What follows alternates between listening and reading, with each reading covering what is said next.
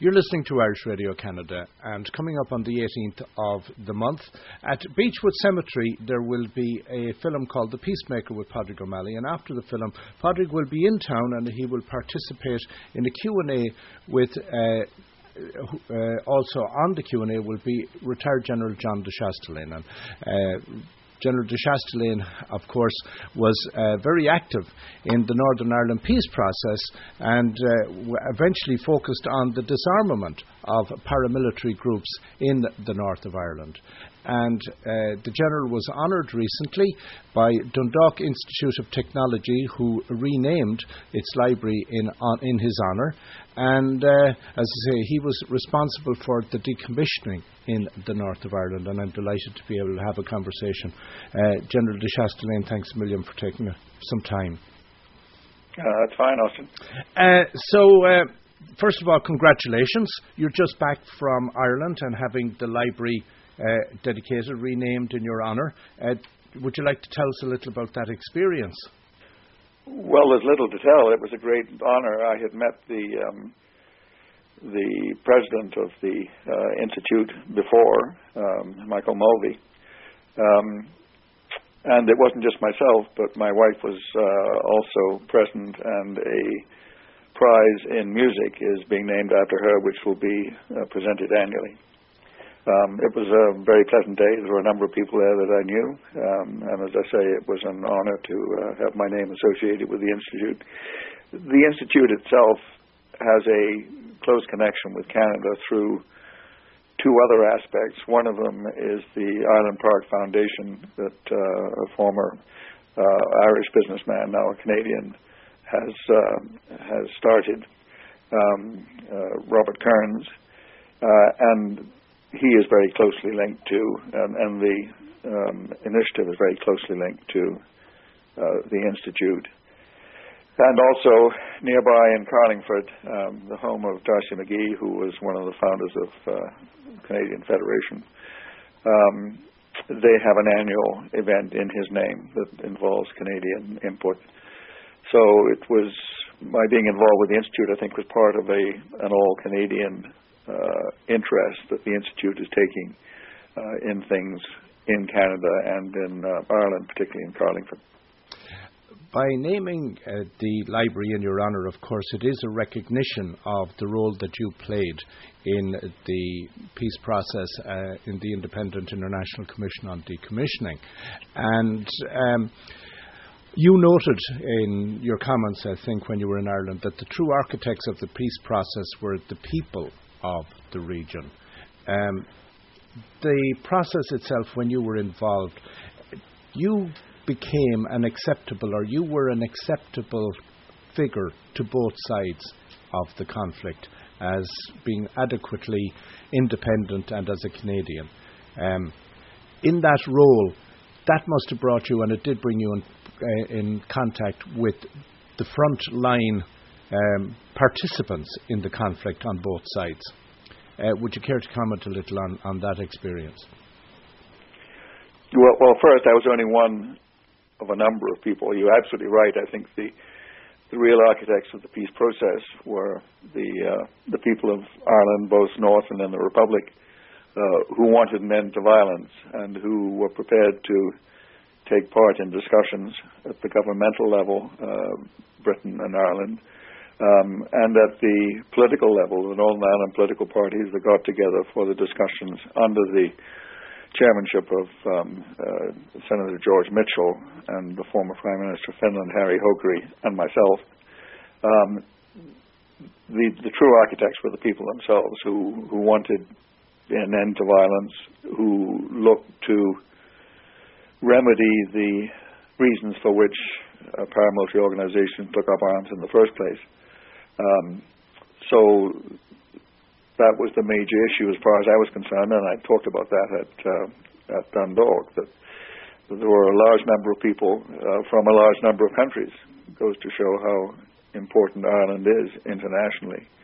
The people from the United States, Canada, Finland, Australia, New Zealand, South Africa, all played a role in the process that led to the Belfast Agreement, the Good Friday Agreement, and what happened afterwards.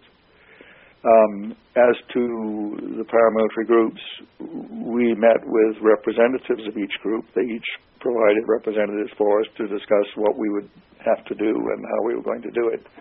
Um, so that was the extent of my uh, dealing with actual paramilitary groups. Because it would have taken some time to build up trust with the paramilitary groups to the point where you could have been in any way effective. Uh, I think trust was important. Um, uh, we had to convince them that we would do what we said we would do, and they had to convince us that they would do what they said they would do, and that happened. Um, the whole issue of uh, of the decommissioning of arms was a a requirement of the of the Belfast Agreement, the Good Friday Agreement. It was supposed to take place within two years of the approval of the agreement, North and South. Uh, in the event, it took longer, and when some posed the question, why is it taking so long, I think one of the answers was that the, the Belfast Agreement indicated that decommissioning should take place uh, as the various aspects of the agreement were put into effect. And some of those weren't put into effect immediately. In some cases, it took some years. Indeed. And I know in some cases it's still disputed on some of the implementation of those, which could in effect bring us up to where the fragility of the Good Friday Agreement uh, still exists, particularly with Brexit. And does that raise for you concerns that in the event of the UK exiting Europe, and the premise of the Good Friday Agreement being that North and South of Ireland were part of this uni- uh, European project, that there are real concerns relative to the Good Friday Agreement. I don't think there was anything specific in the Belfast Agreement that related to uh, membership in the European Union itself.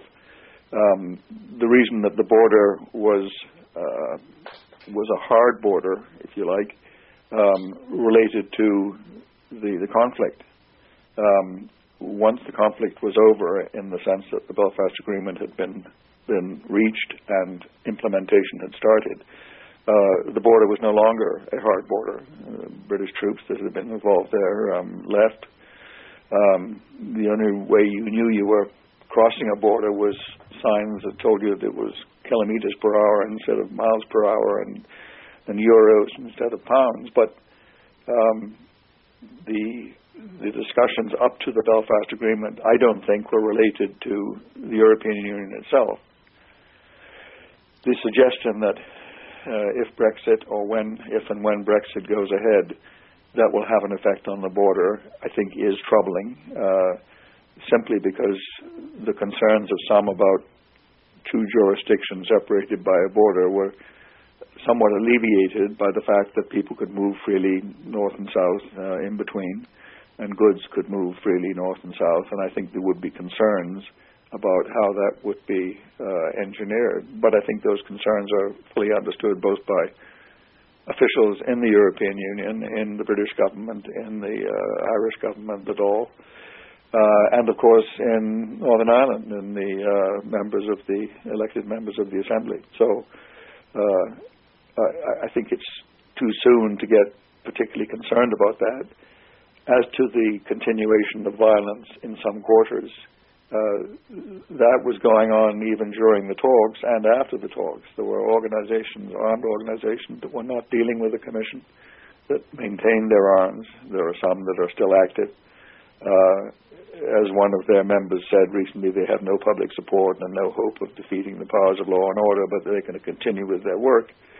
Um, I, I, I, think the question of, of, violence is something that the citizens of Northern Ireland and the citizens of the Republic uh, will just not accept.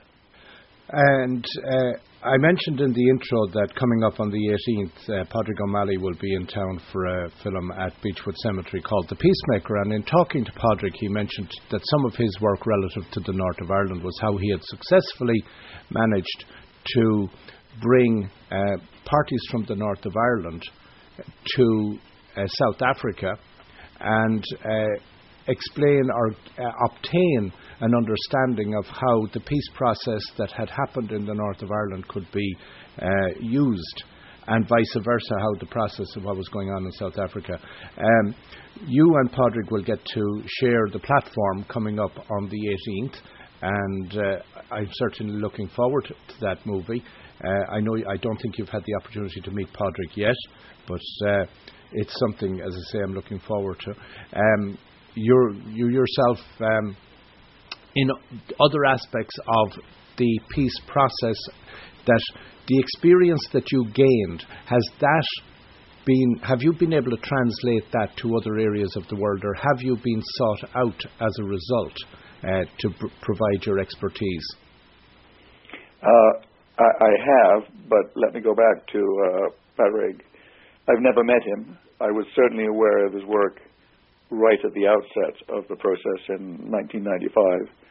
Uh, and in early 1996, when the political parties from the north had come back from South Africa, and just before the talk started, um, two of the principal architects of the South African move away from uh, apartheid uh, came to Belfast, and um, I met with both of them, Cyril Ramaphosa and Roelf Meyer, and they were there at the uh, instigation of the work that uh, had been done. So I am certainly aware of that, and I look forward to uh, to having discussions with him. Um, because aspects of the peace process in Northern Ireland were considered to be a success internationally, I have in fact been asked to take part, and over the years I'm no longer involved in it, but in giving advice on aspects of what was achieved to uh, conflicts in in the Philippines, um, the concern about a um, a um, Islamic Liberation Front wishing to set up a a state on the island of Mindanao, and I was involved there at the instigation of the Swedish government. Um, I was involved again at the instigation of the Swedish government in providing advice in the case of uh, Nepal to the uh, Seven Country Alliance on the Maoists. Again, talking about the the lessons from the Northern Ireland peace process as it related to paramilitary organizations, and more recently, but some years ago still, um, in uh, uh, Colombia, uh, when I was asked to talk to the military leaders and political leaders um, with a group that was sponsored through um, Norway, um, involving two American experts on, on conflict resolution, um, talking about the move that the government was making to forge an agreement with the FARC in uh, Colombia. So I think there was a great interest internationally in what had been achieved in Northern Ireland, and um, a wonder, a wonderment whether lessons there could be applied to uh, to their own conflict. Indeed.